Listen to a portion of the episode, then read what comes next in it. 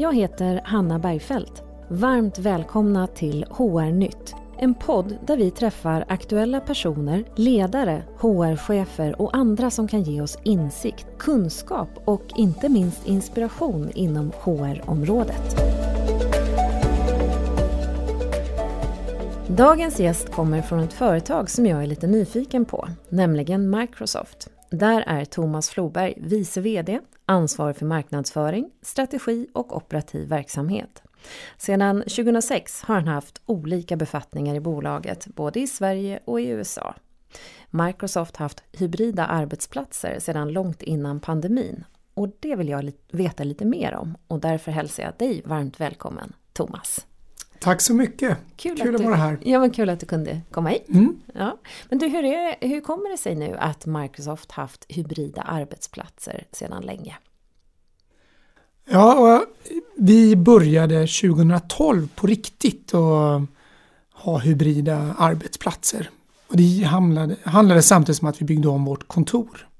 Där vi gick ifrån egna arbetsplatser, man hade sitt egen, eget skrivbord och man hade sitt eget lilla revir där man ställde upp eh, fotografier på familjen och sådär. Eh, men sen byggde vi om vårt kontor och eh, vi tog bort väldigt många arbetsplatser och ersatte dem med skrivbord som vem som helst kunde få. ta på morgonen vanligtvis och vi hade egna skåp där man låste in sin väska och sådär. Så det här var ju det aktivitetsbaserade kontoret. Mm. Så att man mer skulle sitta med de personerna som jag den här dagen skulle samarbeta lite extra med. Och eh, jag tror att ganska snabbt så började folk eh, hitta det här är ett mysigt ställe på kontoret.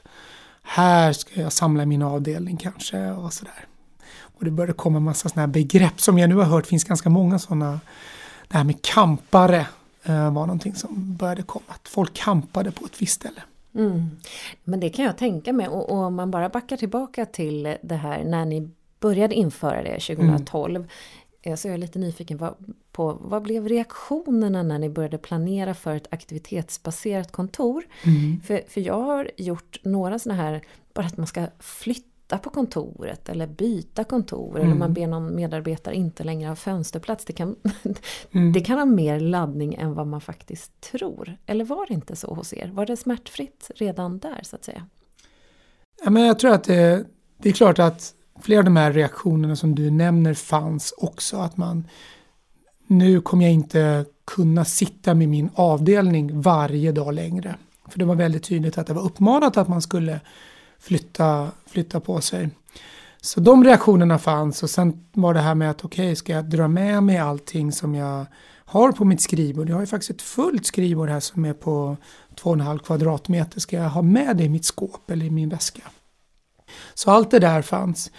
Samtidigt som jag tror att det fanns en förståelse för att det här högre syftet med Ehm, ja, vi kopplar då, det här, man pratar inte riktigt om hybridarbete då, utan det var mer distansarbete eller jobba hemma. Mm. I och med att vi då sålde teknologi eller lösningar som möjliggjorde det här kontoret, den här moderna arbetsplatsen. Det gjorde att ja, men vi förstår att det här har ett högre syfte. Och vi måste kunna leva som vi lär. Annars har vi ingen trovärdighet gentemot våra kunder eller mot våra samarbetspartners som vi också ville skulle ta det här budskapet till kunder. Så det fanns, jag tror många kände att det här, det här är någonting som vi behöver göra för trovärdighetens skull. Mm. Och då 2012 så manifesterar vi det här med distansarbete också med någonting som heter jobba hemmadagen. Mm. Jag tror att det var i mars någon gång 2012 då vi uppmanade oss själva förstås, vi alla allihopa på Microsoft ute i Akalla skulle jobba hemma den här dagen. Eh, vi kontaktade massa av våra samarbetspartner. Det här är ett eh, en manifest som ni också kan skriva under på. Vi hade ett antal kunder. Vi pratade med media i Sverige om att vi ska göra det här. Så det blev som en manifestation. Och det där rönt en hel del Alltså provokation skulle jag nästan vilja säga. Folk tyckte att det var så då jobba hemma en hel dag. Eh, oavsett vad jag gör, oavsett vad jag har för planerat den här dagen. Menar ni det? Ja, men absolut. Jag kommer ihåg ett eh, nyhetsinslag på jag kommer inte ihåg om det var eh, regionala nyheter i Stockholm eller om det faktiskt var Rapport eller Aktuellt i Sveriges Television då man hade filmat öde gator som ett resultat av den här jobba hemmadagen.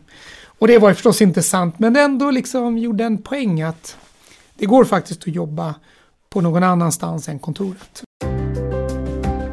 Det här avsnittet sponsras av Sympa som hjälper företag att bygga en starkare organisation med deras heltäckande system för HR och masterdata.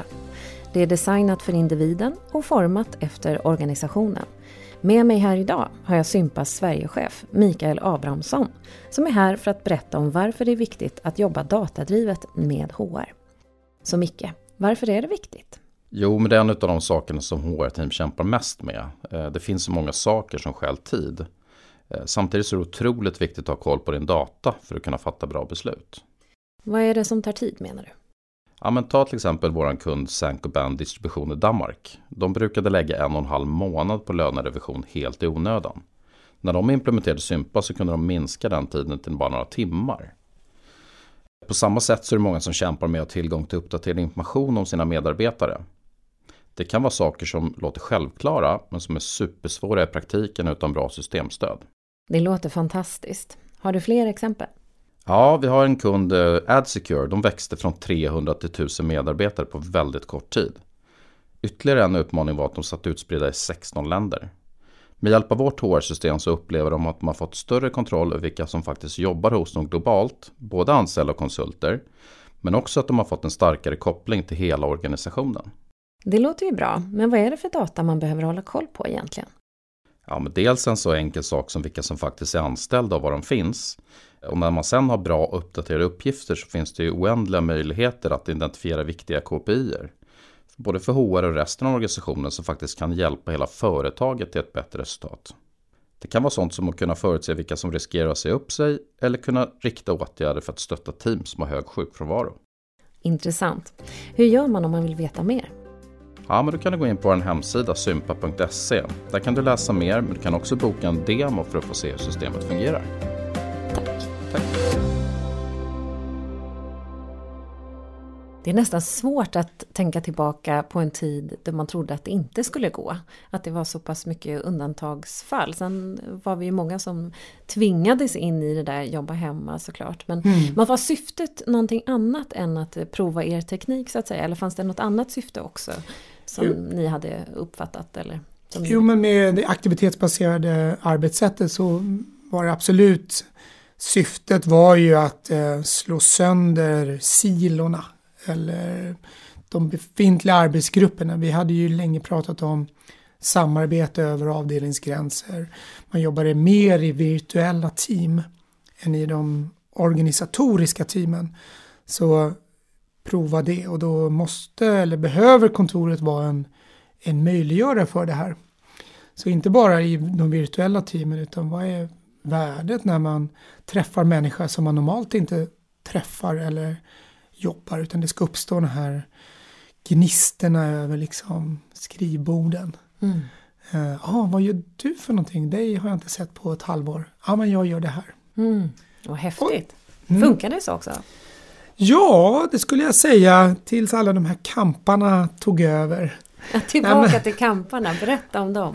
Ja men det var eh, avdelningar som kände, ja men vi tycker att det är ett stort värde att, att sitta i den organisatoriska enheten så då, då eh, samlades man eh, på ett och samma ställe. Men det där var alltid några sådana här som ville gärna liksom peta lite i sidan på de här personerna som gick och satte sig på den här delarna där de hade, där de hade mm, kampat. Och sen hade vi en vd då som på en sommarfest eller om det var en kickoff som instiftade priset Betonghäcken. Så att man inte skulle, alltså att uppmuntra folk att verkligen flytta runt. Ah, okay. Det låter ju fantastiskt roligt mm. ur ett socialpsykologiskt eh, perspektiv att studera hur, hur det där gick till när folk gick på pinchi och satte sig mitt mm. bland kamparna. Mm, absolut. Ja, okay. mm. Men berätta, hur löste ni det? Nej, men, eh, det, jag tror det där var startskottet på eh, jag tror startskottet på riktigt på att vi jag började känna att nu tycker min arbetsgivare Microsoft att det är helt okej okay att jag inte nödvändigtvis sitter på min, mitt eget skrivbord varje dag. Så det var, förutom de här positiva effekterna så var det också en signal att det är okej okay att jobba på annat ställe än just det här kontoret.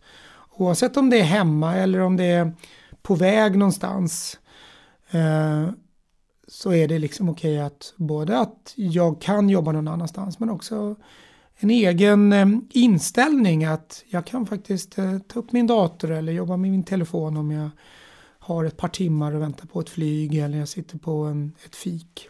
Mm. Um, så jag tror både de två sakerna var de positiva effekterna. Att signalen att du kan jobba var du vill och signalen till mig själv att jag kan jobba vad jag vill. Mm. Uh, så under flera år där från 2012 och framåt när vi var kvar ute i Akalla så såg vi att trots att vi ökade antalet medarbetare så behövde vi mindre lokalyta. Mm. Uh, så när vi lämnade kontoret i Akalla under hösten 2019 så hade vi kanske halverat den lokalytan som vi de facto använde eller som vi hade behövt sju år tidigare. För att man jobbade mer mm. på distans. Mm. Och när jobbade man på kontoret då? Eller när jobbar man på kontoret om vi tar oss fram till i nutid? Vad, hur används era kontorsytor?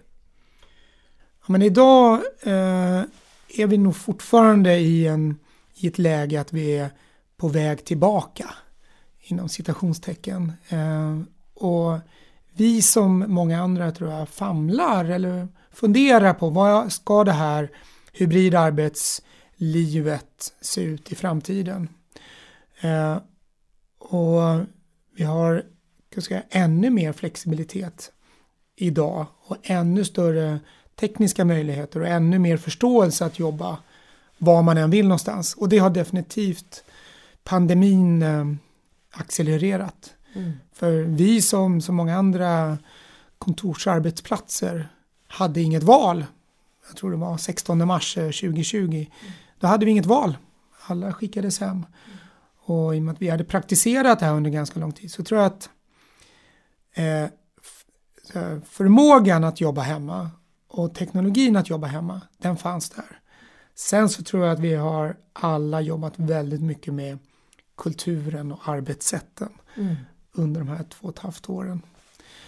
Ehm, för att svara på din fråga, vad använder vi kontoret till idag? Jag tror att vi, många åker dit för att tanka energi. Många åker dit för att träffa kollegor som de inte normalt träffar.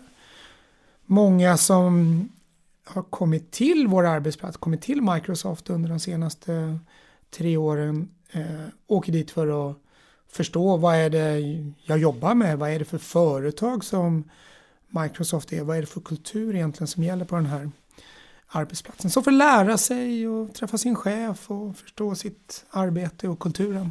För det är ju faktiskt lite svårt. Det tycker jag är lite en sån där nöt som man måste knäcka. Hur förmedlar man den annars? Och hur får man an, nyanställda att på något vis eh, tvättas in i den företagskultur? Eller så här beter vi oss hos oss. Eller sådär. Det kanske man kan lära sig till viss del via digitala eller tekniska hjälpmedel. Men, men eh, vissa saker är lättare när man ses. Mm. Tycker jag i alla fall jag. Mm, Vilka absolut. lärdomar har ni dragit? Sådär? Har ni satt någon systematik eller famlar ni som du säger?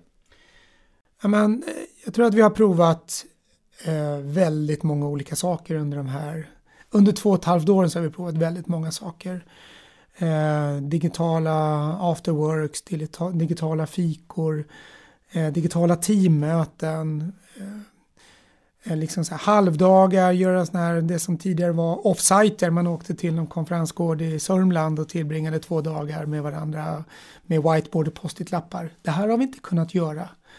Så jag har provat väldigt mycket saker och jag tror att det där har varit lärorikt. Vi har sett att vissa saker funkar och vissa saker funkar inte.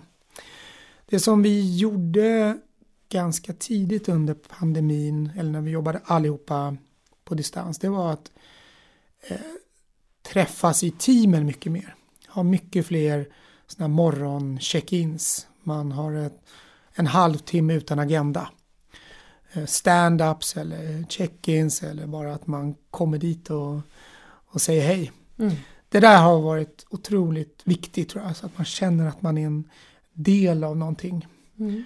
För kultur kan man ju gå igenom i 500 powerpoint slides och man kan sätta liksom vad är vår kultur men det är ju först när kulturen levs och man känner att ja men okej hon eller han agerar på det sättet eller vdn pratar med de här orden. Det är då det blir på riktigt. Det är det som är kultur. Det är det som är kultur, absolut. Mm. Man kan ha en kultur som är den som vi vill leva eller den som vi har ambitionen att uppnå och sen den som vi de facto uppnår. Och mm. Det kommer nog alltid vara ett gap mellan de här två. Men man måste liksom hela tiden kämpa och jobba på det. Mm. Och då kanske man behöver överkommunicera vissa saker när man inte har massa andra kommunikationssätt att, att, att använda. Så det med att man träffas i vårt eh, fik eller kök och hur vi är mot varandra. Mm. Hur är chefer, hur är medarbetare, hur är vi mot varandra. Det är svårare att göra på um, distans. Men så är det verkligen. Och jag tänker bara, det är ju många som känner igen sig i de här check-ins eller stand-ups som, som du mm. nämner så fint. Har ni det fortsatt nu? Eh, ligger det som en naturlig del av er agenda för dagen så att säga? Eller var det kopplat till de här pandemiåren? Men eh, jag tror att de flesta avdelningar har det. Eh, check-ins i min avdelning, på min avdelning så har vi det eh, Eh, varannan tisdag. En halvtimme på, på morgonen mellan 9 och 9.30 då vi kommer ut helt utan agenda. Eh, tidigare kanske vi hade det mer frekvent men nu har vi, har vi det varannan vecka. Sen har vi ett, eh, ett annat typ av möte som vi har haft eh, både innan pandemin men också under, vi har fortsatt med det efteråt, där vi samlar personer från hela organisationen. Men inte alla, utan vi gör ett slumpmässigt urval på kanske 15 eh, eller 20 personer som träffas en gång i månaden. Eh, nya personer varje gång och så har man ett samtal helt utan agenda. Det var ju spännande. Vad är syftet med det? Ja, att eh, slå sönder de här barriärerna. Eh, där man, när man, det finns ju en risk när man jobbar i digitalt, helt eller delvis digitalt, det är att man bara träffar de som man ändå skulle träffa. Har jag ett uppdrag att göra någonting så samlar jag de personerna som jag behöver för uppdraget. Och jag kanske inte kommunicerar eller samarbetar med de andra. Så att slå sönder de här barriärerna. Och sen så låta medarbetare resonera runt kultur. För även om inte vi har någon agenda så landar vi ofta i att prata om kultur. Mm. Kulturyttringar, hur fungerar det hybrida arbetet? Hur är vi mot varandra? Vad har vi för beteenden på möten?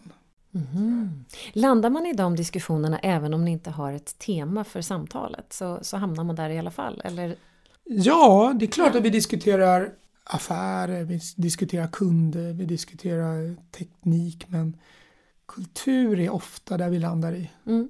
Och Det som är fascinerande, om vi säger att det är snitt 15 personer på de här mötena så frågar vi alltid efter man har checkat in och sagt vem man är och vad man jobbar med. Så frågar vi alltid, är det någon som känner alla på det här mötet? Och trots att vi haft kanske 150 sådana här möten så är det ingen som ännu säger att jag känner alla. Nej, vad häftigt! Så det finns ett värde i att eh, liksom visa att det finns så många delar av den här organisationen. Verkligen. Vad kallar ni de mötena? Det kallas för Voices. Voices. Voices på Microsoft i Sverige. Mm -hmm. Jättehäftigt ju! Mm. Det, det, tycker jag att man kan ta som ett tips om man inte har gjort. Att bara sätta eh, crossfunktionella personer egentligen mm. eh, från olika team mm. eh, utan agenda eh, för att samtala om mm, ditt och datt. Eh, och så får man hålla tummarna att det inte bara blir de senaste tipsen på Netflix-serier eller Nej, men jag, jag tror inte att det är nej. så här. Och det, det finns ju en som um, en som håller i och faciliterar om man ska säga. Så finns det en som, som tar anteckningar Eh, och han sitter i ledningsgruppen, han är med på varje möte. Eh, och sen så har vi en person som tar eh, anteckningar och, och noterar det här och delar det på vårt intranät och vi skriver det här senaste Voices-mötet och då diskuterade vi det här. Mm. Och så uppmanar vi dels att vi delar vad vi diskuterade och sen så att vi uppmanar att få igång diskussionen utanför mötet. Mm. Men det kommer alltid upp massor med bra idéer eh, på vad vi skulle förändra eller göra mer av. Och, eh, så det där diskuterar vi också i vår ledningsgrupp och säger ja men okej, de här sakerna bör vi förändra eller det där har vi en, redan en plan för eller vad det nu kan vara. Mm. Vad roligt! Mm. Det där var ett jättebra tips tycker jag. Super! Men du eh, Thomas, eh, för ett tag sedan så kom det en rapport från ett eh, stort konsultbolag som handlade om att det skulle finnas stora negativa konsekvenser mm. att ha medarbetare som jobbar på distans. Och så har det varit en del turer och jag vet att, att det finns de som tycker precis tvärt och så finns det de som håller med och sådär. Men vad säger du när du läser en sån rapport eller hör den typen av diskussion om att man ska tvinga folk tillbaka till kontoret igen? Ja, och jag tror att det är eh, ett par olika grejer. Dels det här med att tvinga personer tillbaka till kontoret. Och jag tror att personer inte har något problem att komma tillbaka till kontoret om man förstår varför. Eh, vad har kontoret för syfte? För det tror jag vi behöver omdefiniera eller förny, eh, definiera igen. Vad är värdet med att komma till kontoret? Och då kan det, så länge man definierar det, jo men på den här arbetsplatsen som sysslar med de här grejerna och de här personerna boende på de här ställena i Sverige, då tycker vi att det är värdefullt att man kommer in på torsdagar och fredagar. För då har vi månadsmöte eller vi har gemensam lunch. Då tror jag alla förstår, okej, okay, låter som ett jättebra syfte och det där kan jag skriva under på. Jag kommer varje torsdag och fredag. Mm. Men när det kommer en, ett påbud och säga eh, varje dag eller de här tre dagarna utan att berätta om syftet. Det tror jag många har svårt att, ja, att köpa in på. Mm. Och jag tror i alla fall det som rapporterades i, i, i media i höstas eller kanske den senaste tiden när flera stora svenska företag och organisationer och internationellt har sagt att det här är det som gäller. Det har inte kommit fram syftet varför man vill att medarbetarna ska komma tillbaka. Eh, och en del av det här tror jag landar i att man, man, vill, eh, man ser på produktivitet på olika sätt. Och en del kanske tolkar produktivitet som att när medarbetarna är här på kontoret då vet jag att de jobbar, för så gjorde vi förut. Och då är det bra att de är här på kontoret för då kommer det att hända grejer. Mm. Medan jag tror många medarbetare själva tycker att jag är under de här två och ett halvt åren jag har varit så otroligt effektiv. Jag har svarat på varenda mejl, jag har deltagit i möten, jag har deltagit i flera överlappande möten. Det har hänt så mycket grejer på mitt hemmakontor. Eh, så jag tror att det är olika synsätt på vad produktivitet är. Det tror jag att det är den här komma tillbaka till kontoret diskussionen. Mm. Sen där, den andra frågan du ställde om, om det här konsultföretaget som rapporterar från ett stort antal förändringsprojekt att man ser att effekterna, projekten har tagit längre tid och de har varit mer kostsamma. Jag tror att det där är ett uttryck för att det finns olika perspektiv på det här. Ur ett lednings och styrningsperspektiv så ser man att det har tagit längre tid därför att alla kanske inte varit på kontoret. Det har varit otydligt i vilka aktiviteter vi ska göra. Eh, man kanske inte varit tillräckligt effektiv och hantera hybridmöten. När hälften sitter uppkopplade på bra hemmakontor och en del kanske ute och reser och en del sitter på kontoret. Det är en, det är en teknik i sig eller ett beteende i sig. Och det kan vara ytterligare en faktor till att man tycker att de här mötena eller de här förändringsprojekten har tagit längre tid. Och det lyftes ju också upp i den här artikeln att det svenska ledarskapet som ofta uppgavs vara grundat i eh, konsensuskultur, att alla måste fatta beslut samtidigt. Och jag, jag vet inte om det är så, jag ser inte alltid att den här konsensuskulturen är, är så stark. Jag tror snarare att det är ett, man behöver anpassa sitt beteende efter, efter, eh, efter att arbeta i hybrid, hybrida former. Mm. För det är ju en, ett, annat, ett annat sätt helt klart. Mm. Så det var liksom strategi, företagsledningsperspektivet. Sen tror jag just det här som jag nämnde, medarbetarperspektivet. Det är ju att jag som medarbetare tycker att det här med hybridarbete, där jag själv får välja, välja var förlägger jag mitt arbete idag? Det är absolut här för att stanna. Mm. Eh, och friheten att kunna välja det, det tror jag är, är nyckeln här. Mm. Jag, jag håller med dig till 100%. Jag tänker lite grann att det går inte att backa den utvecklingen utan eh, den, den är här nu och då får man på något vis eh, anpassa sig utifrån det. Mm. Om man vill vara en attraktiv arbetsgivare så tror jag precis som du att man måste hitta någon variant i alla fall eller förklara sitt syfte eller, eller hitta en tillräckligt attraktiv arbetsplats där alla vill vara helt frivilligt mm. möjligtvis. Men eh, det, det, ska bli spännande att se om vi spolar fram tiden tio år framåt och så ser vi vart vi är då. Så det skulle vara spännande att hoppa fram i framtiden. Har du några, några tankar? Så var, hur tror du att det kommer se ut om du får vara, titta i en spåkula? Ja, det är en jättebra fråga. Jag önskar också man kunde se där några år framåt. Men jag tror att eh, vi har definitivt inte alla svaren idag. Men jag tror att, eller hoppas att vi kommer leva i en i ett arbetsliv där eh, medarbetare verkligen har möjligheten att välja. Eh, vi har kontor som eh, inspirerar mig att komma till, till kontoret för vissa arbetsuppgifter eller vissa möten eller vissa sammanhang. Att man får kontoret att bli den här magneten som jag känner att för mig är det självklart att åka dit för det här sammanhanget, för det här syftet. Mm. Sen eh, tror jag också att tekniken ska fortsätta vara en en möjliggörare och en, eh, att man ska kunna sömlöst gå in i eller ut i ett möte eh, oavsett hur man kopplar upp sig på det. Och den här drömmen liksom att är man med digitalt så ska man känna att man är första klassens deltagare. Det är inte som så att någon råkar ställa en fråga till mig för att man fick något plötsligt infall av inkludering utan man ska känna att oavsett var jag är någonstans ska jag känna mig eh, inkluderad och närvarande mm. i mötet. Sen så hur det där ser ut i framtiden. Jag tror att vi bara måste fortsätta våga testa och experimentera och eh, inte vara så rädd för att prova nytt. Nej.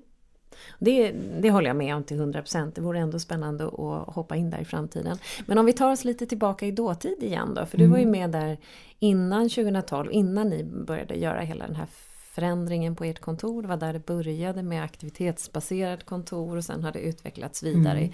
i, i, takt med att vi alla har upplevt eh, hybridarbete tror jag. Eh, men, men som chef och ledare, hur tycker du att det är att leda i den typen av kontext? Att eh, leda i ett team där man är på plats hela tiden allihop, det är ju en sak. Men helt plötsligt ha medarbetare på olika platser vid olika tillfällen. Hur, hur har det sett ut för dig och hur jobbar ni med de frågorna på Microsoft?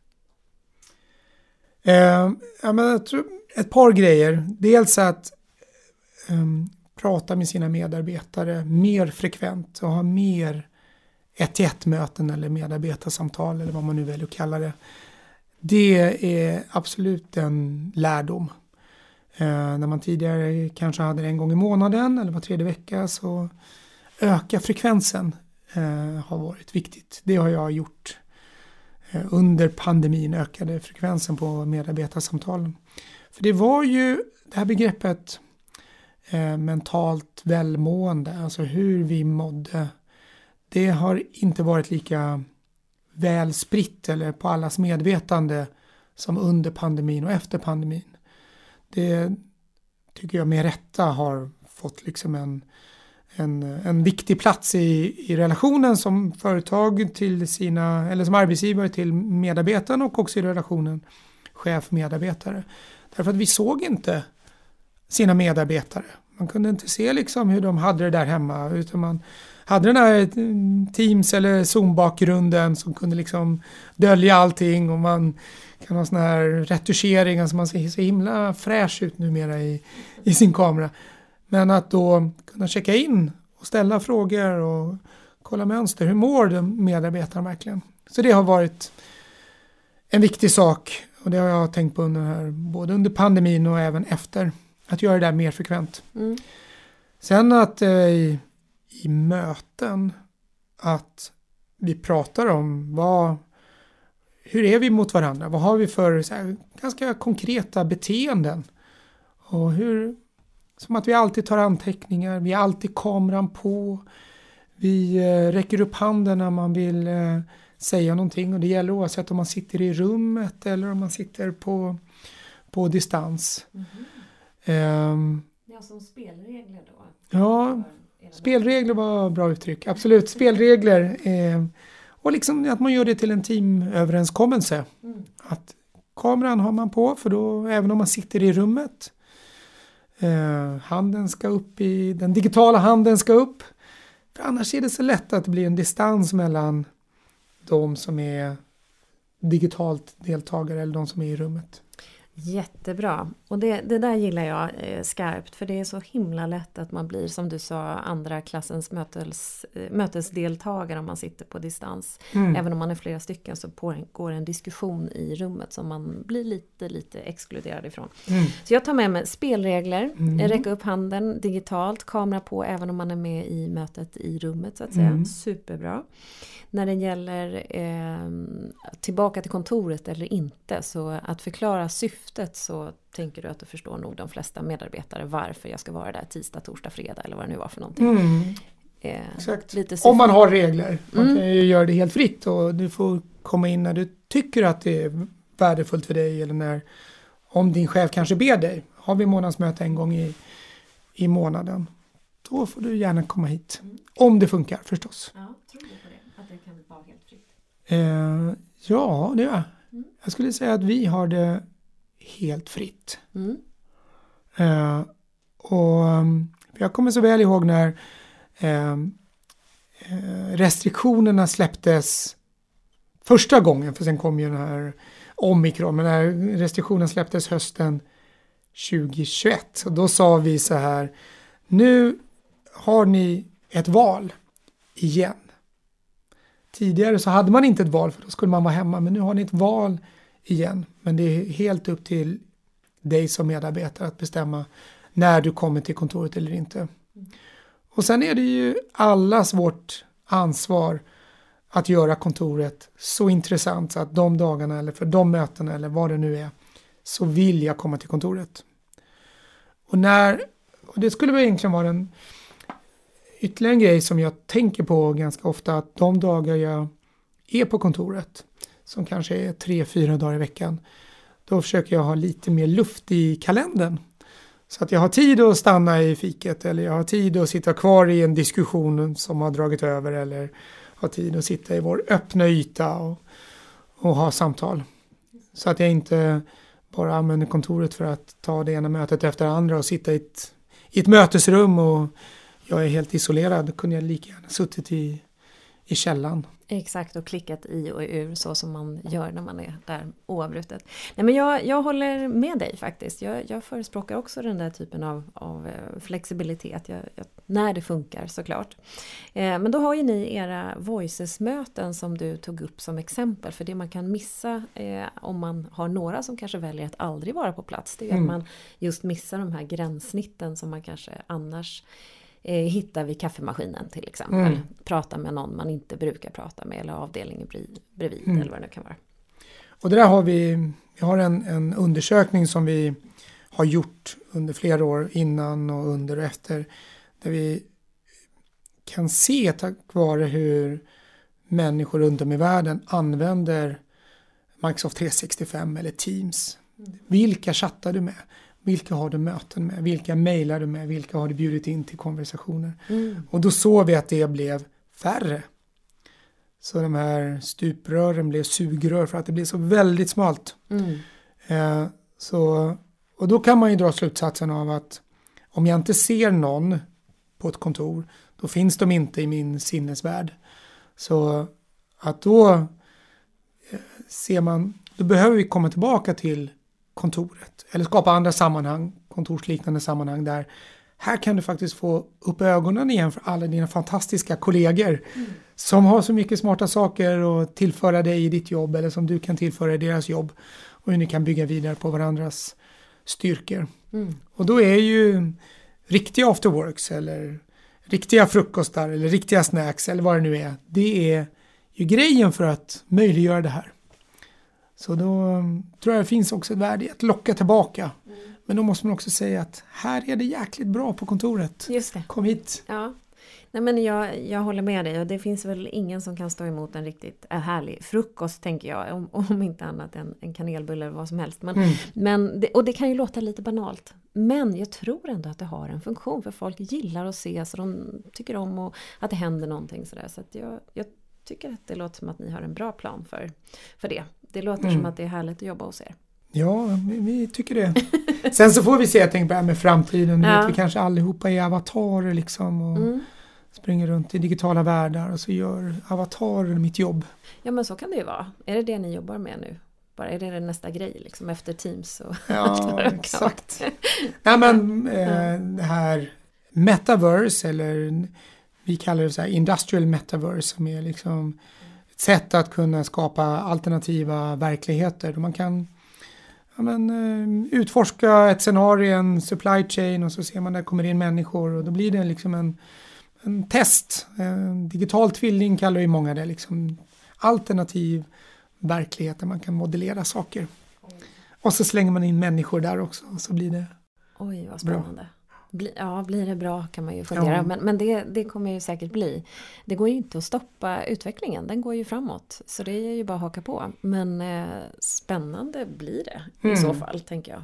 Vad, vad ska vi HR-människor jobba med då? Oj, det kommer vara ännu viktigare. tror du det? Ja, det ja. tror jag. Ja, men vad bra. Vad härligt. Men du, eh, jag tänker sådär, vi ska inte avrunda helt och hållet ännu, men vi liten form av delsummering. Eh, jag var inne på det tidigare, men jag tycker att du har gett så bra eh, punkter här som vi kan ta inspiration ifrån. Det var dels eh, syftet med närvaro eller mm. frånvaro mm. eller vad man nu kan säga. Att ha någon typ av sammankopplande funktion, möte, om det så är gemensamma frukostar, AVs, fika eller faktiskt de här voices-mötena som du nämnde som jag gillade skarpt. Att man möts eh, från olika ställen i organisationen och kanske inte ens har ett tema för samtalet men, men mm. att det öppnar upp eh, ögonen för att det finns andra. Eh, men det som du också sa som jag eh, gillade det är det här att stämma av välmåendet. Att det har fått en större plats på kanske din agenda som mm. ledare eh, baserat på att man gjorde det eller blev tvungen att göra det i pandemitider där alla satt hemma och man visste inte riktigt hur man mådde. Eh, mm. Superbra. Mm. Och så sist men inte minst så pratar de om regler. Att eh, sätta regler för möten. Att man till exempel deltar på samma villkor oavsett om man är där Mm. Fysiskt eller på distans. Mm. Mm. Missar jag en massa bra saker? Du sa ju så himla Nej, mycket klokt. Jag tycker men... du sammanfattar det väl. Och de här voices-möten eller vad man nu kallar det ska ju syfta till att skapa nya band, nya relationer, nya insikter om att den där personen eller den rollen visste jag inte ens fanns. Tänk om jag ska börja samarbeta med, mer med henne eller med honom. Mm. Så alla, man pratar om kontoret som, är, som en magnet, men jag tror att det är många magneter som får liksom kontoret att bli sådär fantastiskt, fantastiskt bra. Mm. För det är ju en arbetsplats och kontoret kan vara hur snyggt som helst, men om inte människorna är där då, då spelar det liksom ingen roll.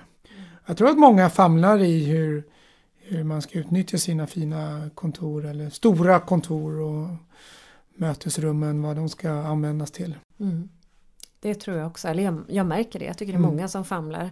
Och jag märker också att det finns bolag som har gått åt eh, liksom, diametrala motsatser. Att några kör på det här totalt närvarokrav tillbaka till det normala så att säga. Medan andra eh, går på motsatt linje och säger att det är helt fritt lek och spel. I alla fall jag tänker att jag ser lite risker i båda de varianterna mm. om man inte är medveten vad man gör. Mm. Eh, är det någon, några risker som du ser som är större än andra? Kopplat till att ha helt fritt lek och, och spel, höll jag på att säga. Lek och spel låter ju lite raljant, det var inte det jag menade. Men eh, helt fritt närvaro eh, som du vill. Vad, vad, ser du för risker eller lärdomar kanske som ni har mm. dragit hos er? Jag tror en risk med att man eh, har helt fritt det är om man inte har får man frekventa kontakter med alla medarbetare som chef eller i teamet att man inte pratar med varandra. Um, att man inte vet hur personen mår eller att den här personen känner sig själv isolerad. Mm. Så det är ju, det är ju ömsesidigt att mm, personen, jag själv ska inte känna mig isolerad. Att det är aldrig någon som hör av sig till mig. Jag vet inte ens vad de håller på med där längre på det där företaget som jag är anställd. Så både att människor isolerar sig eller att de blir isolerade, man vet inte hur de mår och vad de bidrar med. Eh, det tror jag är en, en risk. Ehm, så den behöver man motarbeta. Eh, risken med att ställa för stora krav på att medarbetarna ska vara inne varje dag, hela dagarna. Det tror jag är att människor känner att nej, men den här friheten som jag hade under så lång tid eh, där jag kunde lägga om mitt livspussel och helt plötsligt få biten att fungera. Får jag inte det här, då vill jag inte vara kvar på den här arbetsplatsen. Då vill jag gå till en arbetsplats som, som erbjuder det. Mm. Så um, ökad flexibilitet men man behöver sätta in ett antal eh, kontrollmekanismer låter så hårt men ett antal, eh, man behöver vara medveten om att eh, hur medarbetarna mår och att medarbetarna får komma in, få energi, öka på kreativiteten. Mm. Det tror jag är, är viktigt. Jag håller med dig och jag tänker att det, det ställer ganska höga krav på ledarskapet. Eh, därför att man behöver vara eh, ganska medveten om det som du lyfter upp, både välmående men också att inkludera, involvera och samtidigt finnas tillgänglig för att kunna eh, avsätta den tiden så att man inte fastnar i det här att man klickar i och ur Teamsmöten och så helt plötsligt så har man inte funnits tillgänglig till exempel. Det drar jag i alla fall en parallell av när jag själv har haft den situationen som ledare att eh, jag tyckte att det var ganska utmanande att räcka till på alla fronter. Att man behöver, precis som du sa där, frigöra lite tid när man väl är på kontoret mm. kanske för att ta den där extra kaffen eller lite extra luft i kalendern. Kanske att man borde göra det lite grann även när man jobbar digitalt för att kunna fånga upp de där mm. frågorna. Jag vet inte, jag har inte svaret på det men, men eh, så går mina tankar i alla fall. Mm. Men du, jag brukar alltid ställa frågor om misstag här i den här podden. Eh, jag vet inte om du har något misstag som du vill dela med dig av. Eh, eller så kanske du bara inte gör några. Men eh, finns det några misstag som du har gjort i din nuvarande roll, tidigare roll eller i din karriär som du kan dela med dig om som vi andra kan lära oss mm. av? Eller kanske något som ni som bolag har gjort misstag kring då? Jag inte vet jag. Mm. Eh, jo men misstag, det är små och stora tycker jag att eh, jag gör hela tiden. Och jag, en sak som jag tänker på det är eh, när jag har en uppfattning om hur det här jobbet ska göras. Innan jag ehm, verkligen stämmer av det med min chef eller mitt team, vad de förväntar sig av mig. Och eh, det där hände för ett par roller sedan, att jag hade en så tydlig uppfattning av hur det här jobbet skulle göras. Eh, jag visste inom citationstecken precis vad som krävdes, vad jag behövde göra. Mm. Eller hur? Jätte, jätteskönt. Och då var det bara, i och med att jag visste det så klart och tydligt, så var det bara att sätta igång, skrida till arbetet. Men jag hade ganska jag hade ganska tydligt missat vad det var som var den allra viktigaste grejen. Och i det här fallet så var det att ha järnkoll på eh, mina siffror, alltså försäljningsbudgeten hur det, hur det gick. Det där var det jag var tvungen att ha koll på. Och det tog eh, några veckor innan jag förstod det där. Och då blev det en läxa att verkligen, jag släppte allt annat och spenderade all tid på att förstå det här i, i grunden. Mm. Så, um, ja. Klokt, men vad, vad lärde du dig av det då? Som vi kan eh, försöka undvika att göra samma misstag? Ja, det här med förutfattade meningar det är väl uh, uh, inte en bra grej. Nej. Utan var nyfiken och ställ frågor och stämma av förväntningarna. Och liksom åt så många håll som möjligt. Alltså framförallt eh, hos sitt team. Vad är det de behöver av mig? Och från, eh, från min chef. Vad är det han eller hon behöver av mig i det här fallet? Vad är det absolut viktigaste? Mm. Och vad är det jag kan lägga, lägga lite senare?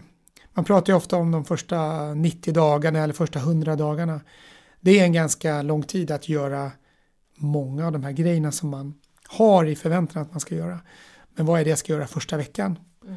Det är det som jag, eller det är det som man mm. behöver göra först. Och det hade jag missat. Mm. Men jättebra eh, misstag, höll jag säga. Nej men en väldigt bra lärdom som jag mm. tror, mm. eh, tror att många kan relatera till. Framförallt mm. när man är lite ny på ett jobb eller ny i en roll. Då vill man ju också ganska snabbt börja bevisa sig och, och leverera så att mm. säga. Eh, så det finns ju risk att man springer åt helt fel håll och mm. inte ens vet om det. Eh, tänker jag. Absolut. Men, men eh, bara för att säga det, de där första 90 dagarna, jag är ju av den bestämda uppfattningen man ska ändra så lite som möjligt de där första 90 dagarna. Jag vet att det finns andra sägningar kring det men mm. jag tror att eh, det, det förtjänar ett eget avsnitt nästan. Det var trevligt det var att ha dig här Thomas. Eh, tack för att jag fick träffa dig och att vi fick ta del av så mycket klokskap som ni har kommit fram till på Microsoft. Ta med oss både Voices-möten, syfte, stämma av välmående och regler bland annat. Tusen tack! Tusen tack själv!